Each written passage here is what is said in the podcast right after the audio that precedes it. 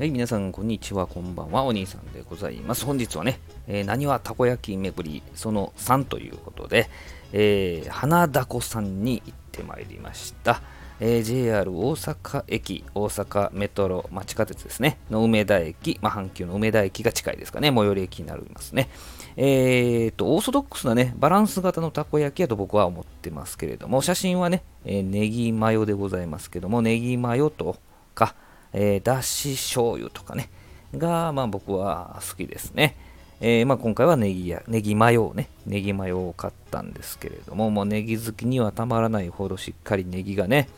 乗ってます。なんか、僕のね、過去の経験ではね、あのネギが乾いてるとかよくあったりするんですけども、僕はここではね、この花田子さんではそういうのに出会ったことないんですけどもね、えー、ね多分ね、もう今ビール出してないからあれなんですけど、ネギマヨと、ネギマヨのやね、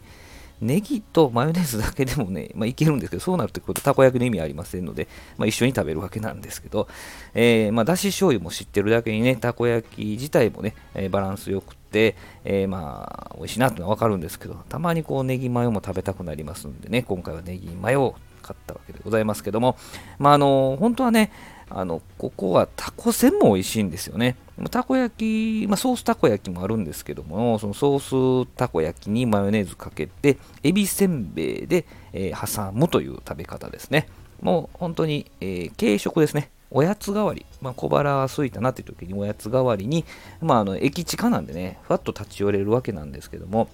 今この写真ではね、ちょっとカウンターにたこ焼き乗せて、まあ、向こうでたこ焼き焼いてるって感じになってますけども、20センチもないぐらいのね、細い細いカウンターが並んでるんですね。そこに立ち食いみたいな形で、まあ、カウンターで食べることができると。えタコ船はあの食べ歩き限定なんで、そこで食べることできないんですけれども、たこ焼きを頼むとですね、そこで食べることができるんですけれども、お時間によってはここいっぱいになりますんでね、カウンター使えない時もありますんで、まあ、カウンター空いてる、並んでるのが少ないとなったらね、えー、あじゃあ買おうかなとなる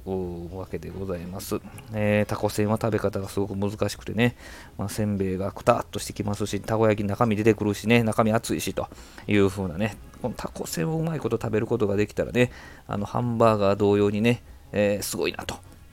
思えるなと思いましたけど、この花だこさんはですね、なんあの新梅田食堂街っていうところの中に入ってまして、まあ、100店舗ほどね、ある食堂街。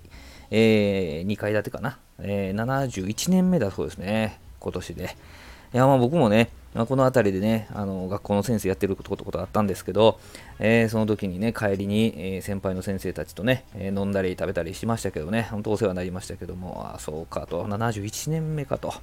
いうことで、このね、新梅田食堂街、何でもあります。何でも居酒屋ある、立ち飲みもある、バーもある、喫茶店もあって、ステーキ屋さんもあって、こう有名な末広ってありますけどね。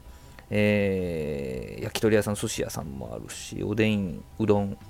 タイ料理、韓国料理もありますね。でお好み焼き、えー、生地っていうとこが有名ですけどね。あとフレンチもあって、ラーメンもあって、なんならあの食堂街なのに雀荘があるというね、えー、そんなバラエティ豊かなね、新梅田食堂街。まあ、花田このね、今日紹介してたんですけど、新梅田食堂街自体に皆さんぜひ来ていただけたらなと思いますね。えー、アクセスも便利ですから、はい、と思います。はい、今日はですね、えー、花田この紹介をしながら、えー、新梅田食堂街にお越しやすということでね、え、いう配信でございました。どうもありがとうございました。